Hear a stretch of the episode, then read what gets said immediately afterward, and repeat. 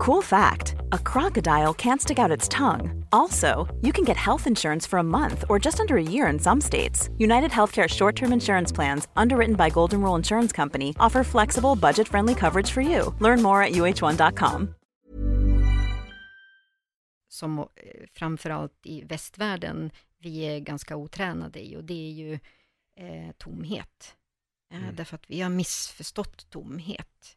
Tomheten är ju en del från någon, vi säger att en, en, en relation har gått, eh, uh, har uh, eh, brutits, så är det ju, steg ett är ju separationen.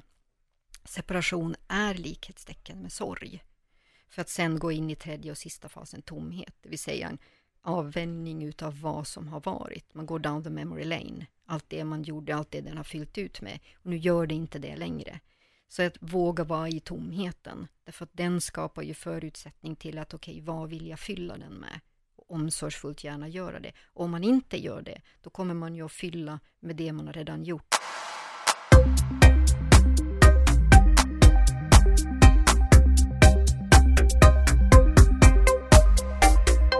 Elora Boström, välkommen till Paul Edberg Podcast. Tack!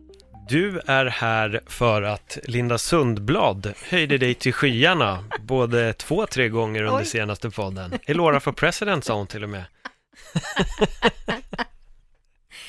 äh, men rara. Okej, vad roligt. Ja.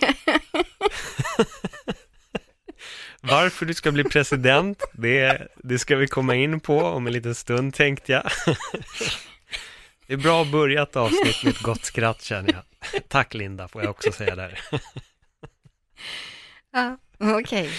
Men vi börjar med bara, um, vad, din yrkesroll, vad, vad, det, vad, heter det, vad är det du gör? Eh, jag är egen företagare mm. och jag jobbar som, eh, egentligen eh, går jag under ganska många namn, men eh, coach, terapeut, vägledare, eh, konsult är mm. väl kanske egentligen som beskriver mig tydligast. Mm. Mm.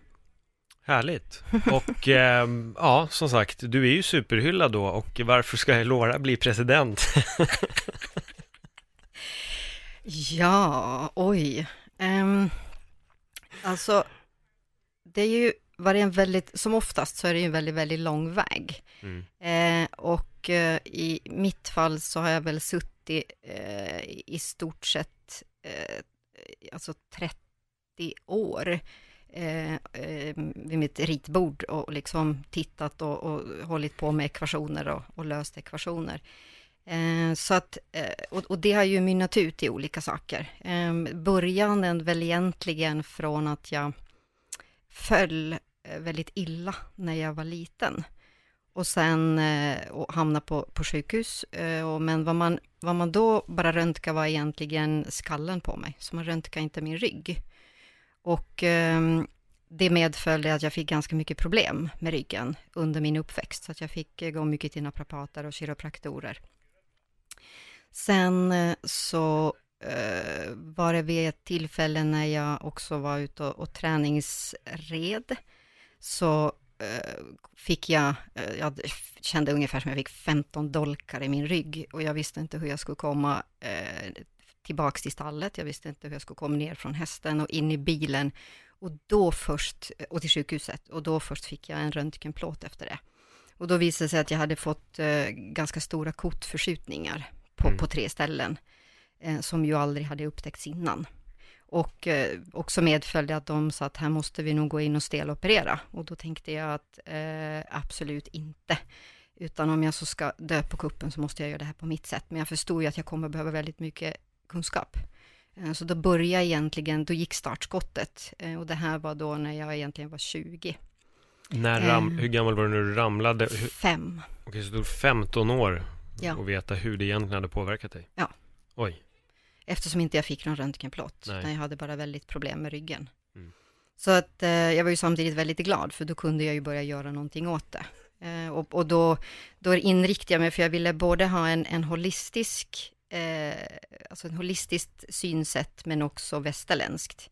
Och då blev det där och då eh, att jag utbildade mig till akupunktör eh, och då gjorde jag en praktik i Beijing på universitetssjukhuset med det. Och samtidigt för att jag skulle få eh, en, en, eh, eh, alltså certifierad utbildning så, så läste jag också västerländsk medicin eh, motsvarande sjuksköterska. Så det var egentligen så det började. Och sen jobbar jag fem år dagligen med, med min L5. Mm. ett år satte jag på bröstryggens tolfte kota ja. och ett halvår på atlaskotan. Så att under tio år så dök jag verkligen in i mig eh, och ägnade en mycket, mycket stor del av tiden. Men då tänk, det är alltså via alltså meditationsfokus? Eh, det blev det också. Det blev meditation, ja. det blev eh, tai chi, qigong. Mm. Så jag jobbar mycket med en, en uh, indian ute i Bromma uh, som hjälpte mig. Så det var egentligen där, just när det var meditationen. Mm. Sen fick jag ju tai chi och uh, det här qigongen under tiden jag läste mm. då kinesiska medicinen och akupunktur. Mm. Så så började det hela. Och vad blev resultaten?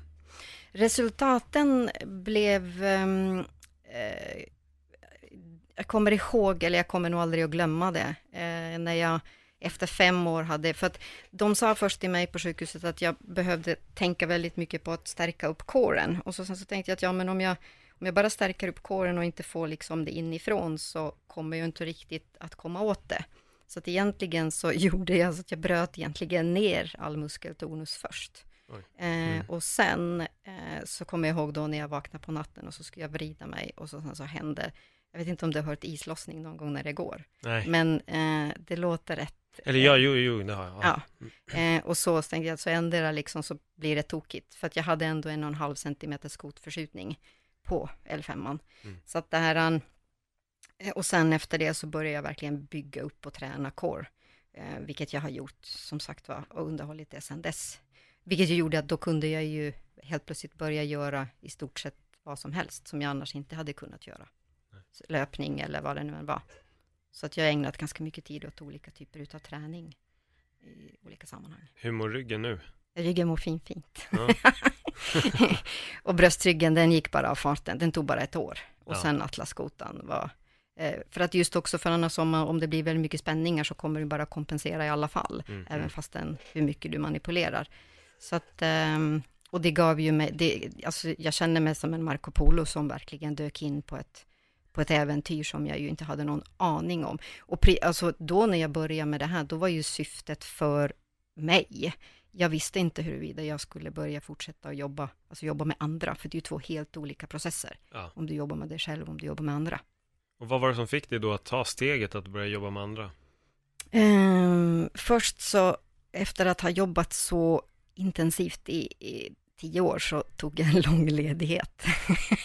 och då åkte jag först ut eh, Coola Kulan som jag tyckte Povel Ramel eh, har döpt vår vackra blå planet till. Eh, och jag, gudarna ska veta att jag alltid tyckte att den varit så cool, men när jag väl fattade hur cool den faktiskt är, mm. eh, så var mitt syfte att bara eh, gå ut och njuta av olika delar. Så då blev det väldigt möblerade rum i i eh, Frankrike eh, med mycket klättring och sen så blev det dykning, eh, mycket dykning i Thailand och sen så blev det Sydamerika. Och när jag väl hade gjort min resa, då bestämde jag mig för att nu är det dags att börja jobba med andra. Var det någonting under resans gång, kanske att se världen, eller nya delar av världen som också öppnade upp det här tänket för dig? Egentligen inte, för att någonstans har det varit väldigt naturligt för mig. Ähm, ända, egentligen kom jag inte, alltså det, jag har levt med det i stort sett hela mitt liv. Äh, och ähm, det var egentligen mer att jag vet hur jag funkar, jag vet äh, hur jag gör, men nu, och i, i, grunden så är vi ganska lika, vi människor, vi har ju mm. ganska lika grundbehov. Och så tänkte jag att det kan vara intressant att ge mig ut på en exkursion och se hur andra eh, gör och löser, eh, löser sitt liv. Vilket gjorde att jag kom ju väldigt nära eh, olika typer utav människor. Väldigt möblerade, väldigt omöblerade och högt och lågt och vitt och brett. Mm. Um, så det var en väldigt viktig period, vilket viktigt kapitel i sig. Särskiljer sig de mentala problemen ifrån de olika världsdelarna som du har besökt? Är det någonting du har kunnat se eller Ja, alltså dels så är det ju, får vi ju sära på I och U-länder. Mm. Så att eh, jag menar när vi pratar eh, U-länder så generellt sett så upplevde ju jag eh, att det var ju en helt annan prioritering. och samtidigt så väldigt, väldigt nära till glädje och väldigt nära eh, till skratt och kärlek. Eh, och i de väldigt möblerade rummen så var det an, annan typ av problematik som man... Eh, men, så det är väl egentligen det som jag tycker var största skillnaden. Sen är vi ändå ganska lika sist och slutligen eh, i sammanhanget. Ja. ja, jo, det är vi absolut. Ja. Vad skulle du säga är det vanligaste problemet som, som du stöter på bland folk som söker hjälp? Ja, det var lite olika. Eh, dels så, eh, jag jobbar eh, både med ehm, individuella förstås, och sen jobbar jag ganska mycket med par. Mm. Och eh, sen så är nog, förutom paren, så är nog egentligen kanske hälften av mitt klientel faktiskt män. Den största skillnaden som jag märkte var så här för ungefär fem år sedan. Då kom männen. Och, ehm, och då var det egentligen det här är, det här och det här och det här funkar inte. Hur ska jag göra? Mm. Det är egentligen det som är den största skillnaden eh, som jag märker. Och sen är det också lite roligt därför att av alla par som ringer och bokar så är det oftast män som ringer och bokar. Är det så? ja, så är ett trendbrott. Intressant. Ja. Är det vanligare att män hör av sig i, i relationer än att män hör av sig som individen själv? Nej, det är både och. Det är både och. Det är både och. Mm. För det kan också vara ganska mycket när det, när det gäller ett annat problem som är ganska uppenbart idag. Vi har ju ganska stora klyftor mellan, så att säga, min föräldrageneration, mm. vår generation och vår barns generation. Eh, och där är det oftast nästan liksom olika språk, så att många gånger så får jag också jobba med att tolka mellan förälder och barn, för okay. att de når inte varann. Så jag har även en klick yngre, eh, men de är inte så många eh, och de ligger ungefär runt omkring, ja, jag vill inte att de ska vara för unga för jag är inte tränad för det, men, men eh, 16 till, till liksom 20 plus finns mm. det några om, som, som jag också. Varför har eh, föräldrar och barn så svårt att kommunicera?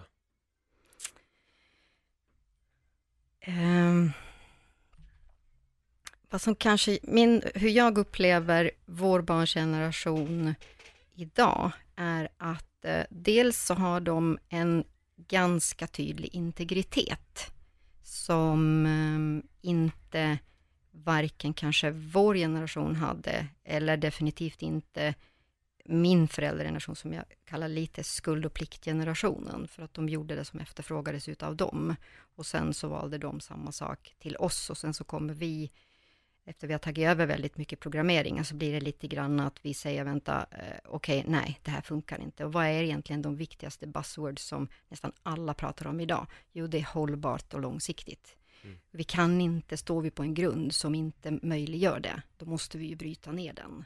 Och sen kommer vår, barn, vår barngeneration som är oerhört viktigt, för de kan säga nej. Och om man inte kan motivera varför man tycker si eller så, eller det ska göras på ett visst sätt, så kommer inte de att köpa det. Och sen så behöver de också, för att känner de att det ringer sant, det vill säga man menar det man säger och säger det man menar, då köper de det. Och mm. de vill gärna bli ledda, eh, för att de har ju varken erfarenhet på det sättet. Eh, men de går inte med på att bli styrda. Nej. Men det blev vi förr kanske? Ja. Så det är den stora skillnaden och där får jag oftast komma in och tolka mellan och lära dem egentligen eh, att mötas. Eh, så att, för jag, någonstans kanske väl det som en gemensam nämnare för väldigt många eh, och det är att vi inte har lärt oss vad det innebär att gå med oss själva, utan väldigt tidigt börjar vi lära oss hänsyn och anpassning och lära oss att köra över oss själva. Och eh, därför inte heller kunna vara sann mot oss själva. Och om vi, kör, om vi kör över oss själva så kommer vi också även indirekt att köra över andra. Så att, att egentligen kunna lära sig, hur kan jag gå med mig själv utan att köra över mig själv, men inte heller köra över någon annan. Och då börjar en häftig resa. Var, var, varför hamnar vi där? Var, varför, vad är det som leder oss in i, det, i den riktningen? Um, i, som jag ser det, mm. så är det en del utav utvecklingen och evolutionen. Eh, och det är en del utav, det här kan jag givetvis inte verifiera, så att det här får man köpa om, om det känns sant och gör det inte det så kan man bara låta lämna det. Men det är en del, eh, för att det händer ju så mycket på vår planet nu. Eh, så dels har vi ju stora frågor inom både miljön, eh, det finansiella och eh, humanitära. Mm. Och sen när det gäller den, alltså individen, så, så blir det också just det en gång att kunna lära sig vara, alltså vara sann med sig själv. Eh, och, och, våga ge sig, dels ge sig rätten det. Jag tänker oftast när jag, när jag börjar prata med någon och säger att när jag ställer en fråga första gången, och vad är det, vad är det du skulle må bra utav nu? Vad skulle kunna göra som underlättar för dig? Och då får jag nästan alltid samma reaktion och det är liksom man tänker till och säger, jag vet inte. För folk har inte ens eh, liksom gett sig tid, för att det är ju lite om vi ska verk, alltså om vi ska verkligen kunna sant prioritera, då behöver vi också eh, reflektera. Och för att vi ska kunna reflektera behöver vi gå inåt. Och för att kunna gå inåt behöver vi stilla bruset. Det är ungefär som en stor orkester. Mm. Och så hör man inte lilla piccoloflöjten. Och eftersom man är så van att så att säga inte lyssna, så är det ungefär som en volymknapp som går ner. Och till slut så hör man inte, så att säga, den, den inre rösten. Eh, och då behöver man lära sig att göra det. Ja, för att kunna vara sann med sig själv. Och det känns som att det vi istället gör att applicera mer brus, till exempel telefon, musik, tv ja. i bakgrunden, sitta och scrolla ja. sociala medier och vi får aldrig det här, äh, vi applicerar ännu mer brus på bruset som vi måste ta bort. Så det här ledde ju till att jag egentligen, om man tänker precis som vi håller på att uppgradera våra appar och systemprogram i ny och nedan, så handlar det även om att uppgradera vår egen mjukvara. Och då pratar jag egentligen med mjukvara så menar jag att det här eh, DNA-koden funkar egentligen precis som alla andra koder från dåtid till nutid till framtid. Mm. Och i framtid, och i, i, inom vetenskapen nu så pratar man om junk, det vill säga det, den delen i DNA som man inte känner till så mycket. Um, vi ska, ja, uh, och, och, och det här gör också är att när man väl liksom går in och börjar, så att säga, gå in i dem, eh, då händer ju väldigt, väldigt, väldigt, väldigt mycket nya saker. Eh, och det här gör ju egentligen att, eh, varför jag sa tidigare på din fråga, att det, så som jag ser det så handlar det om evolution och utveckling. Mm. Och också i och med det en, en höjning utav medvetande. Det blir lite grann som en ny spelplan. Och i och med det så blev det faktiskt att jag någonstans eh, gjorde en bruksanvisning från 3.0 via 4.0 till 5.0. Och det är det som är då Eloras väg till presidentskapet. Ja, det är...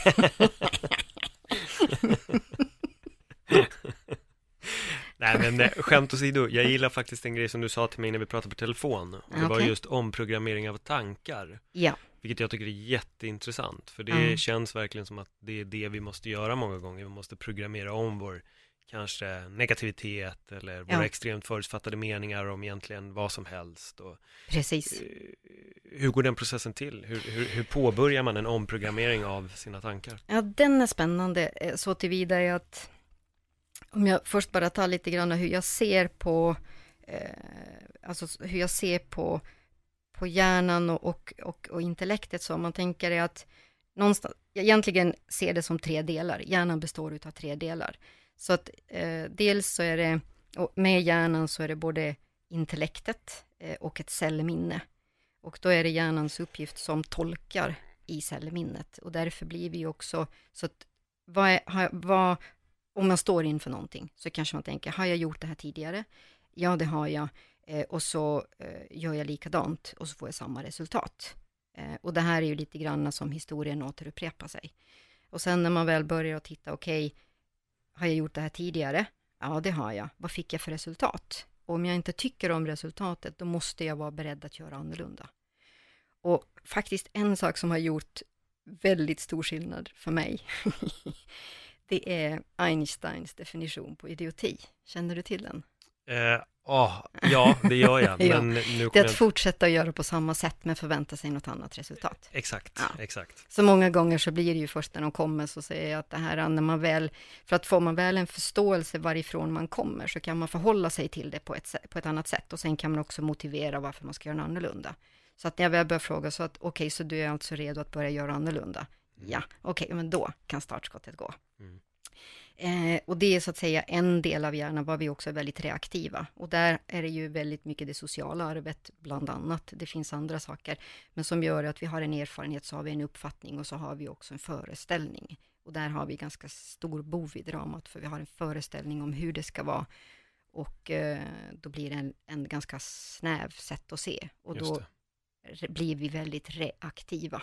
Eh, så det är ungefär som man tänker, inom massage så har vi ju triggerpunkter som gör ont. Mm. Eh, men triggerpunkter i det emotionella är egentligen reaktioner, för reaktionen är den första stället vi kan bli varse om det. Sen behöver vi kunna tolka vad det innebär och vad det betyder. Mm. Sen del två av hjärnan är egentligen tallkottkörteln. Eh, och eh, eh, där kan man säga enkelt sagt att där ligger egentligen intuitionen. Och sen har vi då eh, hjärtat. Eh, och det är också är att när man väl kan börja se vad är triggern, varför triggar jag och vad är anledningen till det och hur kan man börja möta den och, och eh, eh, förvandla den och den går egentligen i tre steg. Och oftast blir det det här att man hoppar över att man så att säga accepterar. Och det här var faktiskt en sak som också gjorde eh, en, en insikt som, som eh, har, har tjänat mig väl. Och det var att ganska tidigt insåg jag att ingen ska vara med mig så mycket som jag. Och om jag inte blir min bästa vän, då kommer det här att bli en väldigt jobbig resa. Och då ställde jag mig givetvis följande fråga, okej, hur blir jag min bästa vän? Och eh, eh det var två saker som jag kom fram till som var viktigt. Dels var det att det är exakt just den här omständigheten eller situationen som jag nu har. Inte om, inte ifall, inte när, utan den här är det. Därför att den är redan skapad. Och om jag accepterar den, jag behöver inte tycka om den, men om jag accepterar den, då kan jag börja modifiera den. Men om jag inte accepterar någonting, då kan jag inte heller ändra det. Nej, Då blir det, jag i förnekelse. jag och Linda pratar mycket om att acceptera. Eller jag Ja. var mycket på om att man måste acceptera. Ja. Acceptera saker. Så där är egentligen steg ett, så att det här Mm. nu också man ser när, när försvarsmekanismen går in och larmar. För försvarsmekanismen är ju oerhört komplex ehm, och jag, jag upplever många gånger att man missförstår den, därför att som jag ser försvarsmekanismen så är uppgiften att varna. Det vill säga igen en gång, alltså, som tidigare hade vi liksom i djungeln, en tiger i djungeln så var det ju det. flight or, or fight. Fight, ja. Ehm, och det, det är ju där det reaktiva kommer in. Och har vi då ett mönster som vi blir väldigt reaktiv på, så blir det det som kommer att vara moment 22. Mm.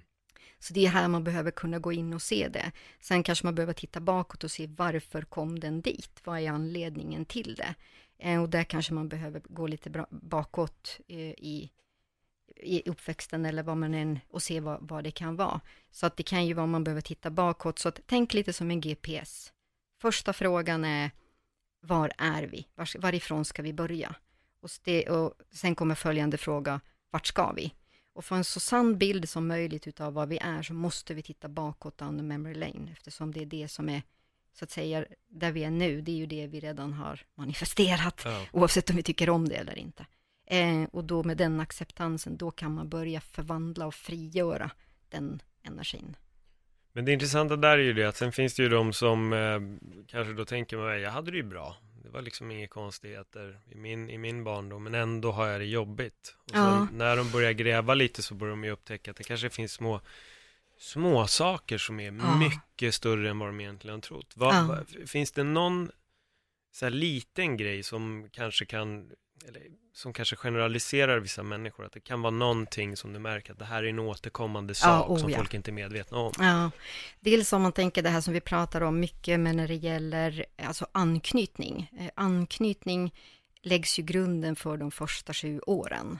Och med anknytning menar man egentligen tre saker. Dels är det alltså som, alltså som barn, att man känner att en förälder eller vuxen är närvarande. Mm. Eh, och sen är det också lyhörd inför olika förändringar och sen nummer tre, att den kan svara an på de, de förändringarna eller behoven. Och det gör ju resulterar i att man känner sig i så fall väldigt sedd och väldigt hörd och man har fått liksom sin plats som man kan börja utgå från och sen kan man ta, och i, i väldigt många fall så, så är det ju att även fast den inte behöver vara så stora, det behöver inte vara stora traumor, utan mm. det kan också vara just sån, precis just det här med anknytningen som, som ställer till det väldigt mycket, för det kan också vara att man, man eh, har haft svårt att riktigt inta sin plats. Eh, och då blir det också oftast att den överlevnads... Du vet, vi har styrkor och svagheter. Och då kanske man eh, egentligen väldigt rädd att, att bli övergiven eh, och, och, bli den som istället överger, eh, mm. för att det gör så ont att bli övergiven. Och så kan det är egentligen en sak eh, som, som är väldigt, väldigt tydligt. Men, men generellt sett bara det här med att man inte upplever jag, jag, tänker en sak som oftast kommer, som, som kommer upp eh, under diskussioner och det är att säga att jag känner mig inte sedd. Och sen så ställer jag frågan, ja, men visar du vem du är? Mm. Man gör sig själv osynlig ibland. Ja. Mm. Och den, eh, så sådana saker eh, är väldigt, väldigt, väldigt, smyger väldigt lätt in i och sen får vi ju då också föreställningar om och normer, vad som ska vara och hur det ska vara. Och, och vi är ju en del utav däggdjuren så att vi månar ju om att höra till. Mm. Och då börjar ju också väldigt tidigt så att om man tänker till början så är ju barnet ett med mamman. Så den kommer ju först till att man kommer in i den här kan själv, som man upptäcker att man är en egen individ och börjar spegla sig i sin omgivning. Och sen är man ju en väldigt eh, liksom naturlig narcissistisk fas, för man är center of the universe. Mm. Men sen ska man börja, liksom i dagis och skola, och så börjar man, okej, okay, vad ska jag göra för att få, få höra till nu? Och så börjar man att lära sig hänsyn och anpassning. Och det är gott och väl, för det behöver vi göra, men vi får inte lära oss riktigt vad, vad innebär det att vara sann med sig själv? Mm. Eh, och det här är ju det som ju i allra högsta grad är väldigt aktuellt nu då. då. Eh, och då ser jag ju att många, eh, och även unga som kommer, som är helt makalöst eh, vad snabbt de jobbar och, och hur stringenta de är. Och då säger också är det här och det här och det här funkar inte. Jag måste göra annorlunda, hur ska jag göra? Ja. Eh, och det, med den attityden, för att det är nästan innan vi löser någonting så behöver vi sätta mindsetet. Eh, och har vi rätt mindset, då har vi, skap, vi måste skapa förutsättningarna att mm. komma till ett mål.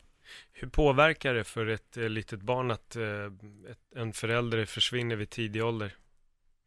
Säg inom ramen av två, fyra.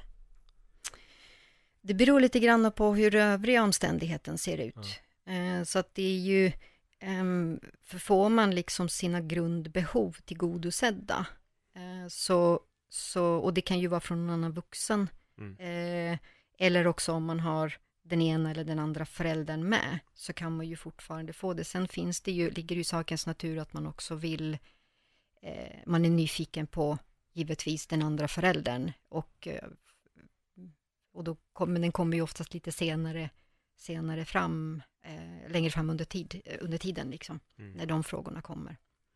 Men det är ju lätt hänt att man, igen, får inte glömma omständigheten, för har man, blir man väldigt sedd och väldigt hörd och väldigt liksom mm, respekterad och, och, och så, så, så brukar det nog alltid gå bra om man har fått det någonstans ifrån. Ja. Så då är det ganska enkelt ändå att omvandla det. Okay.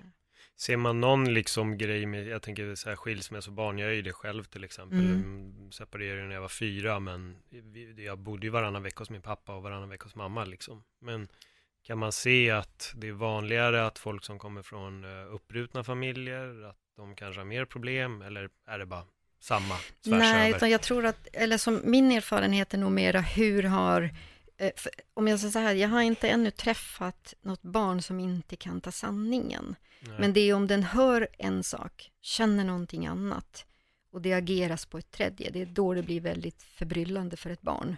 Mm. Ehm, och och det, men det behöver inte betyda att man ska liksom detaljerat eh, redogöra för saker och ting. Men, men eh, så att det beror nog mera på hur har separationen sett ut och hur har det varit innan. Mm. Som är mera, därför att eh, igen, får, får, får de sina grundbehov tillgodosedda, då brukar min erfarenhet i alla fall hellre att de, de vill ha en glad förälder än, än, än, eh, än ett väldigt, väldigt stökig, stökigt hemma. Mm. Så hellre separerade och glada än tillsammans och grälar. Ja, det. Det är min erfarenhet. Det känns som att majoriteten av våra liksom, problem ändå ligger någonstans i vår barndom. Jag tycker att när, när, när det börjar grävas i det så känns det som att det är där det ligger. Våra relationer är påverkade på något vänster av liksom, saker som har påverkat oss när vi är yngre. Jo, därför att det är ju, det finns ju liksom det här eh, första filtret som, kom, som kommer in, där, där vi ju skapar grunden om vem vi är, vad som gör oss glada, vad som gör oss ledsna, vad, vad, vad, vi, vad vi får för syn och värderingar på livet. Så att det, den läggs ju väldigt tidigt. Men, men däremot så... Jag är ju en obotlig evolutionär. Så att jag ser ju att allt, det är möjligt att ändras hela tiden. As a person with a very deep voice, I'm hired all the time for advertising campaigns. But a deep voice doesn't sell B2B, and advertising on the wrong platform doesn't sell B2B either. That's why, if you're a B2B marketer, you should use LinkedIn ads. LinkedIn has the targeting capabilities to help you reach the world's largest professional audience. That's right, over 70 million decision makers all in one place. All the big wigs, then medium wigs, also small wigs who are on the path to becoming big wigs. Okay, that's enough about wigs. LinkedIn ads allows you to focus on getting your B2B message to the right people. So, does that mean you should use ads on LinkedIn instead of hiring me, the man with the deepest voice in the world? Yes. Yes, it does. Get started today and see why LinkedIn is the place to be to be. We'll even give you a $100 credit on your next campaign. Go to linkedin.com slash results to claim your credit. That's linkedin.com slash results. Terms and conditions apply.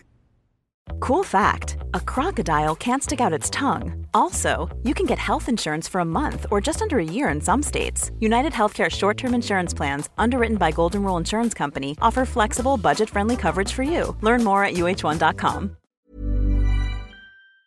Uh, så det är snarare också att även fast den, det har kanske hänt jobbiga saker så, så kan det också bli ett driv som kommer ur det. Så att, och sen beror det lite grann på hur man möter det och vad blir ens nya omständighet och hur kan man snarare göra det. Så att det, det finns så många olika varianter på det, för att det är helt och hållet beroende på omständigheten och hur, hur den ser ut. Mm. Och sen givetvis också med ens liksom lite egna plan och lite egna väg, men då kommer vi in på ett litet annat koncept. Ja. Sen har vi alla olika problem också. Ja, Får vi inte heller glömma. Eh, jag måste hoppa lite bara till Hopp. relationer för jag Ja. är lite... Det här är liksom alltid det eviga, eviga dilemmat. Ehm, vad är det egentligen som gör att vi har så otroligt svårt för, eh, för relationer? Tänker du på alla typer av relationer eller tänker du på Jag generaliserar lite nu, alltså en, ett par. jag på. kärleks- en kärleksrelation. kärleksrelation ja. Varför är vi så otroligt rädda och panikslagna och uh, osäkra och grubblande och funderande? Och... Dels, nu får vi ta stora penseldrag här eh, Ja. och göra någon slags generalisering, men, men dels är det ju vad vi, vad vi har med oss i bagaget när vi kommer in i relationen. Och sen är det ju också att oftast, oftast i början så är det ju en typ av eh, förälskelse som är väldigt härlig. Eh, och vi går liksom upp och i varann och måste få tappa oss själva en stund. Och vi är väldigt, väldigt, väldigt lyhörda inför varann. Vad händer? Minsta lilla förändring så är man lyhörd på. Sen eh, har, eh, så, har ten, liksom, så händer livet. Eh, och man gör kanske inte egentligen så här jättemycket aktiva medvetna val, utan det bara blir. Mm. Eh, det här är nu den gamla typens relation som jag pratar om. Och sen när det eh, kanske blir barn och det blir, om, om man står mera, om man i början står väldigt vända mot varann, så står man liksom sen bredvid varann. Och om inte man blir upp, passar sig här så kommer man till slut att stå med ryggarna emot varann och då har man liksom fått en separering. Eh, och då blir det svårt att mötas för att ena och förena. men lite tillbaka sen till det du sa, så att det här sunda i att få gå upp och i varandra och förlora sig själv, eh, så är det oftast den fasen som man inte är så medveten om när man verkligen plockar hem sig själv. Så att man igen, därför att vi har ju, som jag kanske lite slarvigt uttrycker det, så upplever ju jag att absoluta majoriteten av alla relationer är medberoende. Just därför att vi Eh, eh, summa summarum, liksom dels vad vi, bagaget vi kommer med in och att vi är väldigt reaktiva.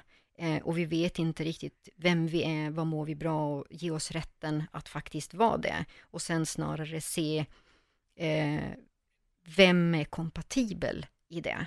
Så att om man tänker den gamla typens relationer som egentligen bara blir, eh, så är kanske snarare nu, om vi kommer lite mer in i nutid, varför det, eh, det är en komplex fråga, men varför det är också svårt att få till och det är ju, för det handlar väldigt mycket om att själv förverkliga sig och så sen är det, men här kommer vi också in på just det här som jag pratade tidigare om, att man behöver lära sig att inte köra över sig själv, men inte heller köra över den andra. Eh, och då kommer vi ju till ett förhandlingsbord som jag egentligen älskar och då menar jag mer att man ser, okej, okay, vad är viktigt för mig? Vem är jag? Vad är viktigt för mig? Vad, vad är grundbehovet jag behöver för att må bra i min vardag? Och vad behöver du? Och, sen, och då, pratar, då skiljer jag mellan behov och begär. Eh, och sen är det när man väl ser att, att man har, man får det tillgodosett, eh, då kan man, då blir det också egentligen, om man tänker det är ditt space och det är mitt space och sen är det vårt space. Det är egentligen det nya, men det gamla blir mer att de två ska bli ett och så blir det en puré utav alltihopa. Och så vet man inte var man börjar och var man slutar och så vet man inte vad är mitt ansvar och vad är ditt ansvar. Eh, och så skyller man ifrån, för det är oftast det som är mekanismen. Det är fel mm. på någon eller något. Eh, istället för att man börjar se, okej, okay, vad är min del i det här? Vad är mitt ansvar? Vad vill jag förkovra? Vad är min, min svaghet? Vad är mina styrkor? Vill jag förkovra mig i de här? Eller vill jag inte göra det? Är jag mm. fine med det här? Eller är jag beredd att ändra på det? Och då kan man liksom egentligen börja hitta. Och då börjar man en helt ny, alltså det är ungefär som att gå på en, på en helt ny spelplan med helt nya spel, spelregler. Men man har samma spelregler. Mm. Vilket ju gör är att, och då pratar vi om grundbehov och inte begär. Mm. Eh, och sen ser man till, för kärleken vill väl. Eh, och, och då, och, och där har vi också lite grann att man har liksom olika, man kan egentligen säga att om vi pratar som fem olika språk i kärlek, så, så är det dels att man har tid med för varann, Och då är en kvalitativ, menar jag mer kvalitativ än, än kvantitativ. Eh, och sen är det att vi också har en, eh, alltså det här eh, en, en, när, en närvaro, alltså där var man känner sig sedd och hörd. Hur, hur var din dag? Hur mår du? Mm. Vad, vad händer i ditt liv nu? Vad, vad, kan jag göra någonting som underlättar för dig? Mm. Eh, så där kommer närvaron. Så där som vi har samvaro som ett och så har vi närvaro som nummer två. Och så har man, eh, kan vi också se igen en gång att det är närhet. Det är egentligen mera liksom känslan utav att det är vi och sen vad vi har för uttryck på det. Mm. Och sen är det det intima rummet och så sen är det det egna rummet. Så man kan säga att vi bor i en femrummare. Hur vi än bor så bor ja. vi i en femrummare. Eh, det är bara att de flesta använder sig inte av alla fem rummen. Nej, jag gör ju inte det. du prickade verkligen. Alltså, jag vet att min, min ex-flickvän, om hon lyssnar på det här nu, hon kommer säga, ja Paul, du ser, där fick du en käftsmäll. Nej, men det var just när du sa det här med att fråga om din dag. Hur mm. har du haft det? Och, och, det kan jag vara jättedålig på. Det, mm. det är mm. väl, när, när du sa det där så var jag så, oh, jävlar, okej, okay, så det är en, en punkt och den jag är ju sämst på. Jag vet inte varför, jag tror bara jag är en sån som att jag har nog, men jag är nog inte uppväxt med att man kanske frågar Nej. hur var din dag liksom och det var nog bara att man pratade bara och kom det fram så kom det fram och om det har hänt något speciellt har man alltid ja. upp, då, alltså då tar oftast personen upp det. Mm. Om jag råkar ut för något så behöver inte jag få frågan vad som har hänt utan då, då säger jag det. Mm. Men eh, ja, den tar jag verkligen åt mig av. Jag ska ta med mig det till, till Och sen gång. också faktiskt en, en till och det är lite grann det här med att man gör tjänster för varandra, alltså man gör någonting mm. som underlättar för den andra. Eh, men med det sagt så inte kanske meningen att man ska vända in och ut på sig för att göra det, utan det är också det här med att hur kan man göra det på ett smidigt sätt. Ja. Eh, Så att när man stolpar upp det så, då blir det oftast just att man reagerar, ah, här och här och här. Och, så att, och, och vill man liksom använda sig av alla fem rummen, eh, jag menar varför inte? Eh, Mm. Det blir mycket roligare så. Ja. ja, men absolut. En sak som jag också märker ganska många gånger i relationer är att folk har en tendens att vilja förändra. Man vill Ja. gärna ändra en person. Jag brukar säga att om du vill ändra en person, då är det inte den personen du vill vara med. Nej, Man, man börjar inte träffa någon för att sen tycka att det här är fel och det här är fel och det här är fel. Jag tror att om man Nej. börjar hitta de felen kanske är bättre istället att inse att vi ska nog inte vara med varandra. nej, vi, och det här kommer just igen som jag sa, som, som blir lite grann från ett, ett, ett medberoende. Och om man inte eh, riktigt, för att så fort, eh, alltså ett, ett tydligt kvitto är om man pratar i jag-form eller du-form, så börjar man prata väldigt mycket du, du, du, du. Mm. Då är det det som indikerar det att då skyller man ifrån på något eller någon annan. För att där är mitt ansvar inför mig, är ju att jag ser att vad, vad, vad går min gräns i det? Ehm, men jag kan inte, jag kan bara ändra och förändra mig. Eh, jag kan inte ändra och förändra någon annan. Och att försöka ens göra det är, är total eh, waste of eh, både time och ja, tid och energi. Rätt upp och ner.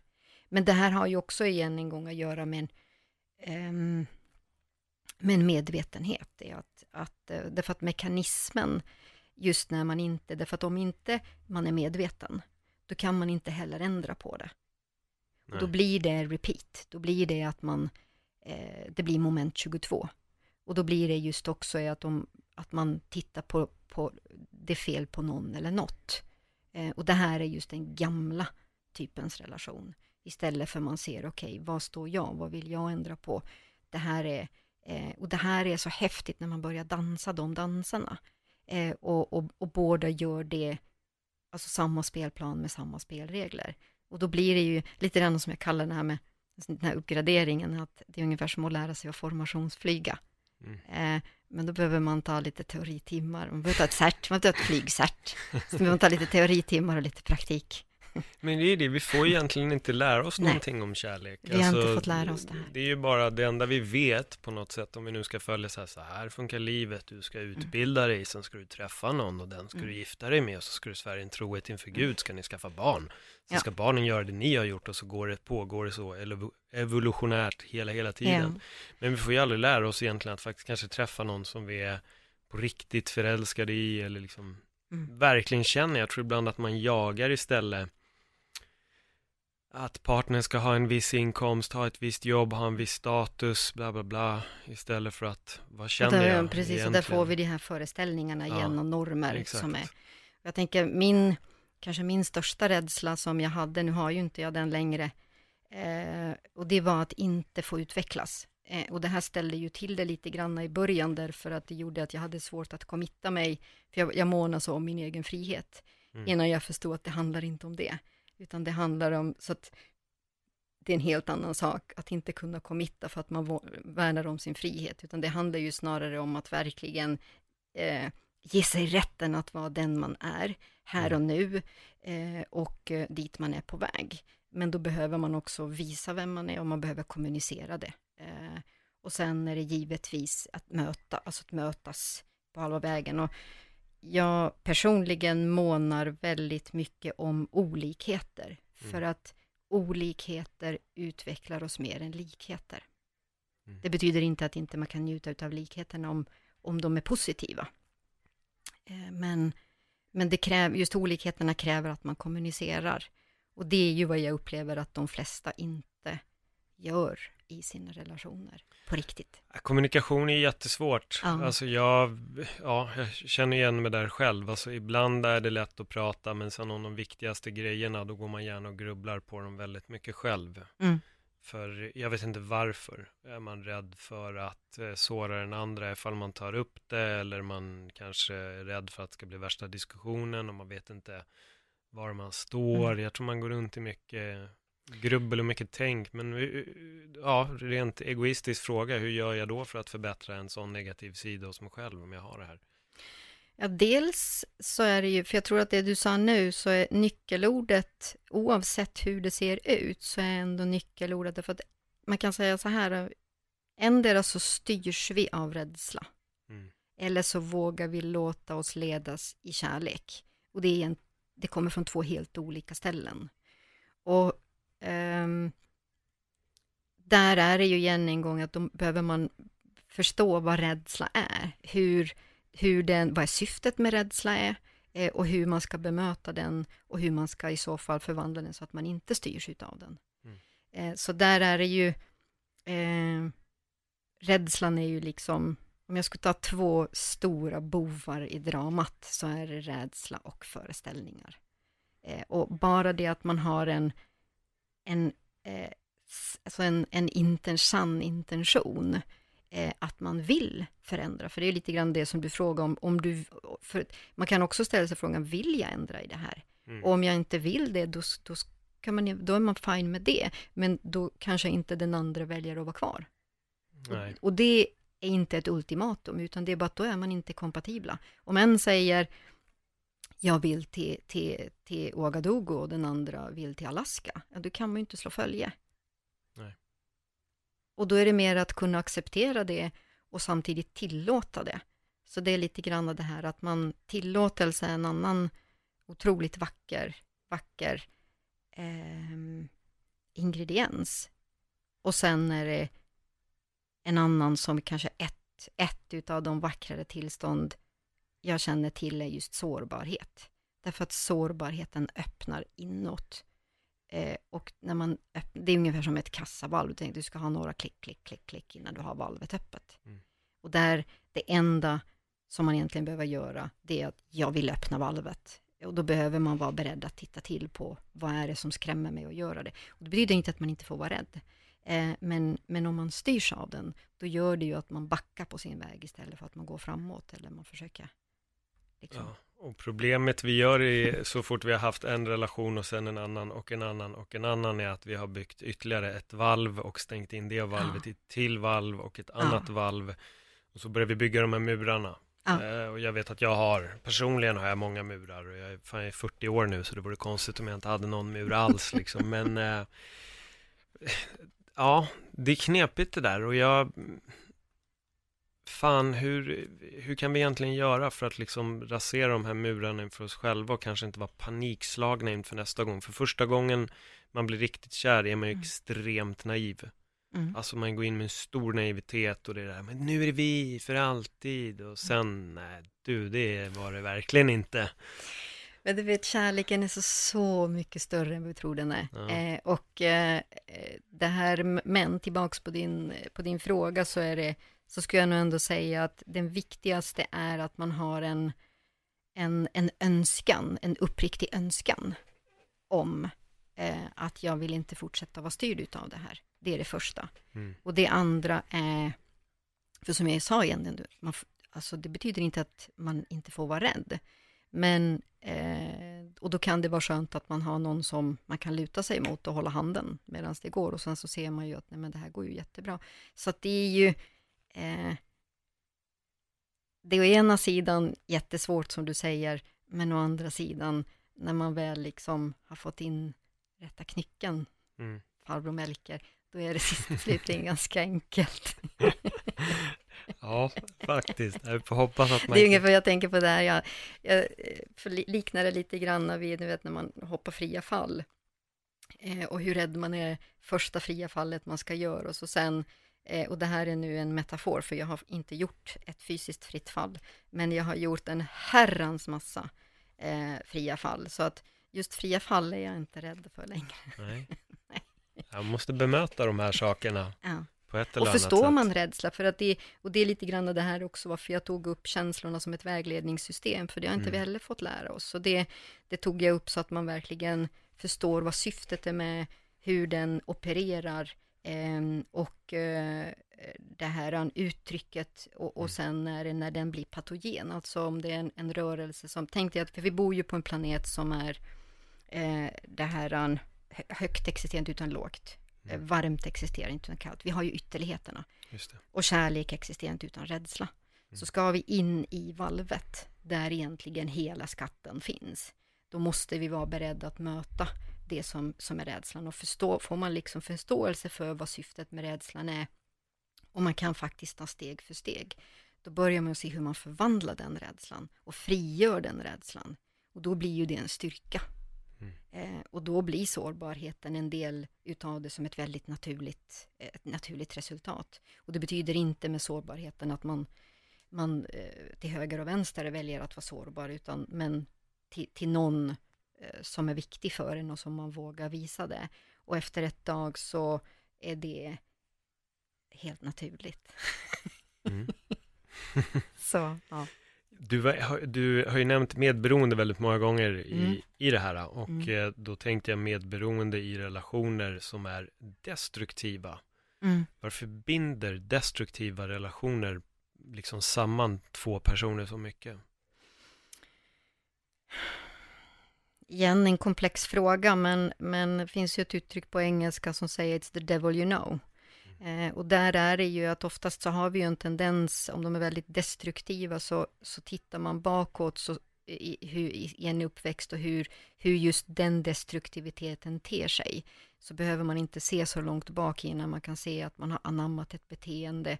Det vill säga man, har, man ger vad man har fått. Eh, och tills det här stora skiftet kommer, du vet, liksom kvantlyftet kommer tills man väljer att ge oavsett vad man har fått. Och det är ju det här som just gör att, om jag tänker på min egna väg, så först så fick jag ju, först så lärde jag mig att, att inte kriga med mig själv, utan att sluta fred med mig själv. Och sen, nu kom nästa anhalt då att komma i frid med mig själv. Och sen förstå vad som faktiskt är möjligt och, och egentligen låta livet bjuda upp till dans, när, när livet verkligen kan få visa eh, vad det egentligen har att erbjuda. Och slutligen så förälskar jag, mig i liv, förälskar jag mig i livet. Och det är egentligen som en liten röd tråd. Och det är ju med det också är det ju vilken enorm potential vi har. Och därför så är ju också delar utav varför just omprogrammering av tankar och mönster har varit så viktig för mig och varför jag dykt in mycket i det. Eh, för att också just få, liksom, inte vara reaktiv utan kunna bli medveten och eh, agera istället för reagera. Och den processen. Så hur ger vi oss själva mer kärlek till oss själva? Dels, eh, jag tror att jag började prata här tidigare, men jag tappar nog bort den. Jag plockar upp den tråden igen, för det var två saker för mig som blev viktigt, förutom Einsteins definition på idioti. vilket, vilket som sagt var att så fort jag fått ett resultat jag inte tycker om, då måste jag vara beredd att göra annorlunda, för annars kommer jag ju få det igen. Mm. Men det är det här med, som jag börjar med att säga, att det är exakt den här omständigheten som är här och nu, inte om det blir så eller när det blir så. Eh, utan det här och nu och acceptansen utav det är liksom the golden ticket. Och sen är det också det här med att göra triggers till sina bästa vänner. För då börjar man också förstå, för det reaktiva kommer upp och då blir det ju, vad är jag? Är jag rädd? Är jag ledsen? Är jag arg? Är jag sårad? Vad är det jag egentligen är? Och vad är det då jag efterfrågar av mig själv att göra? Och när man kan komma in och börja förvandla det och frigöra, det är ju då man ser att då blir ju inte, då har ju inte det en attachment till en på det sättet. Det blir mera, det släpper. Eh, och det blir en helt annan rörelsefrihet. Mm. Eh, och det är ju eh, just när man vågar möta rädslan och förstå att den är inte...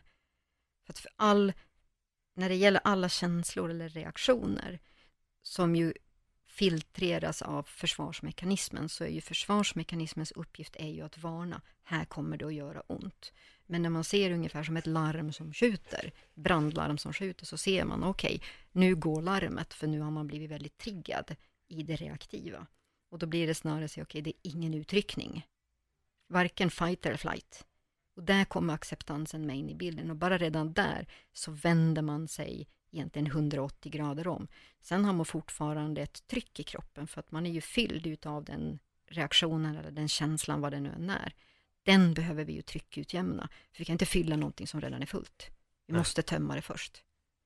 Så bryter man för att sen se, och jag menar enda sättet att egentligen avaktivera en tanke är att aktivera en annan på.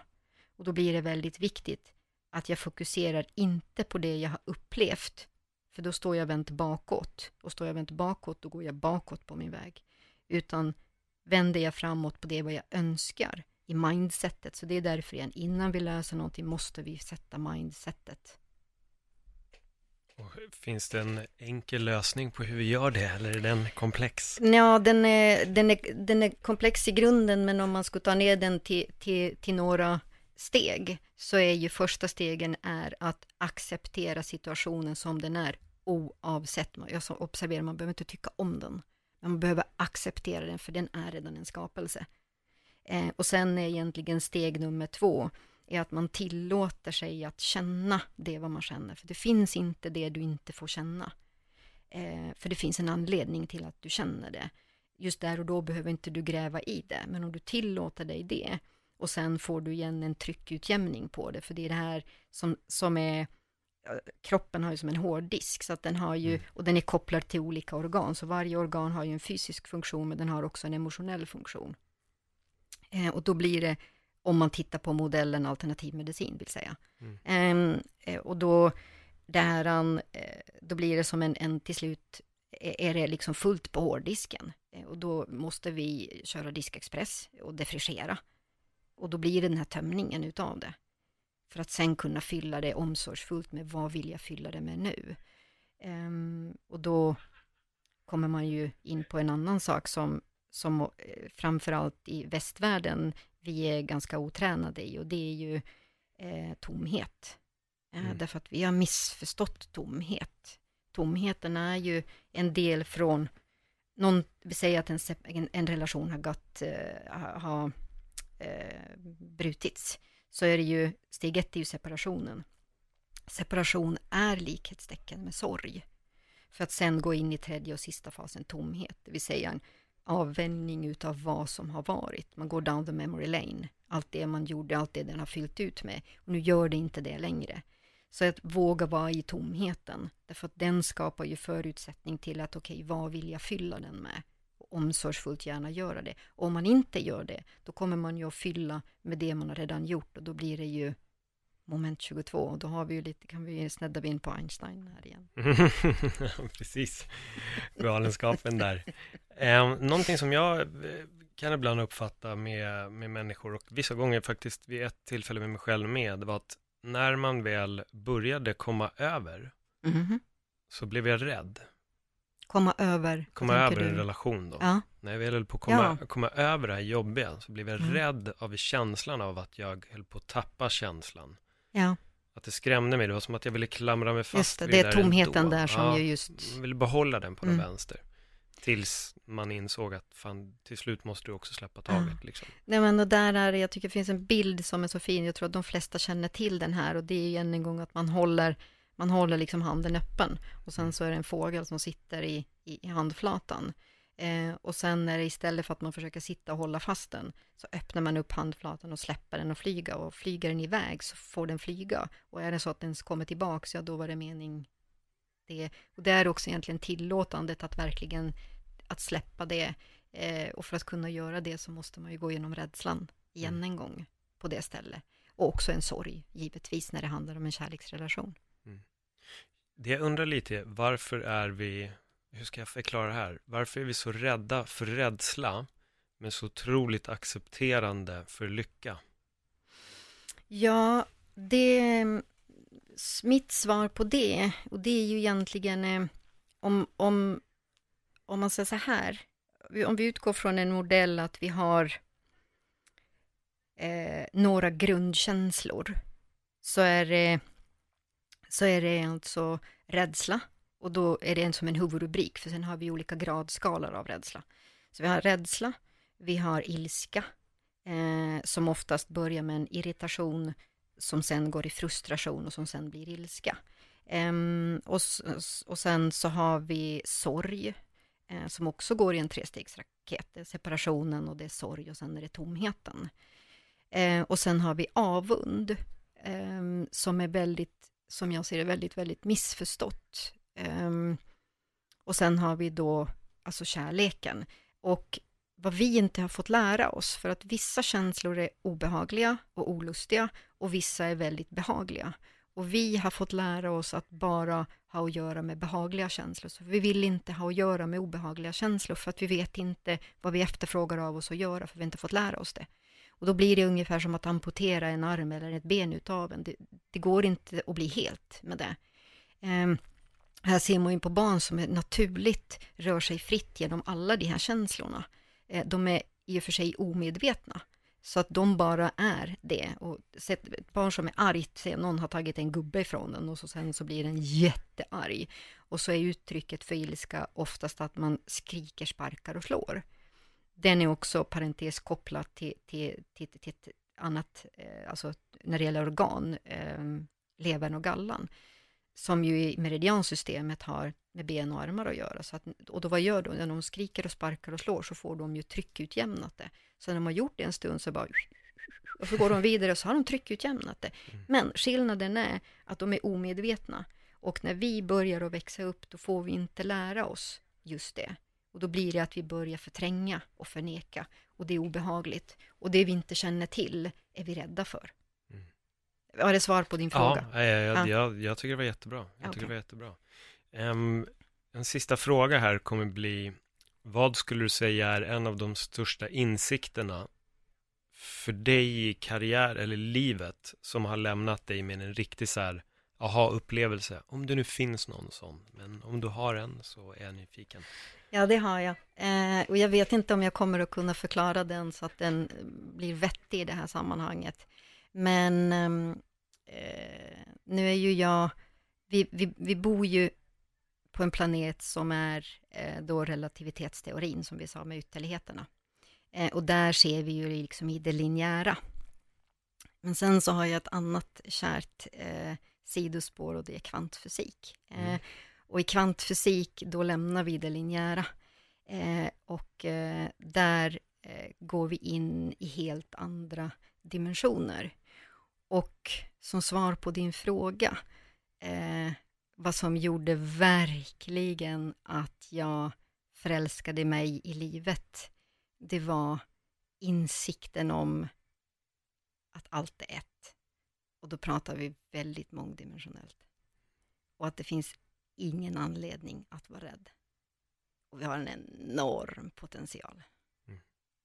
På vilket sätt är allt ett, om du får utveckla? Jag tror att vi skulle behöva... det, det, är en, det är en podd till. Det är nog minst en podd till på ja, det. då håller vi på det. Då, då spar vi på det. Elora, eh, jättetack för ett eh, fantastiskt samtal. Tack snälla för att jag fick komma. Ja, och eh, vi håller liksom på Elora President 2020, 2020. Så vi ser hur det går. Det får stå för Linda. ja, exakt. Nej, men det är jättekul. Jag hade ett eh, fantastiskt eh, bra samtal med Linda faktiskt. Um, mm. Nu när vi spelar in det så är det inte släppt än, men ni som hör det här nu, ni har med största sannolikhet redan hört podden med, med Linda. Så nu har ni fått uppleva Elora också.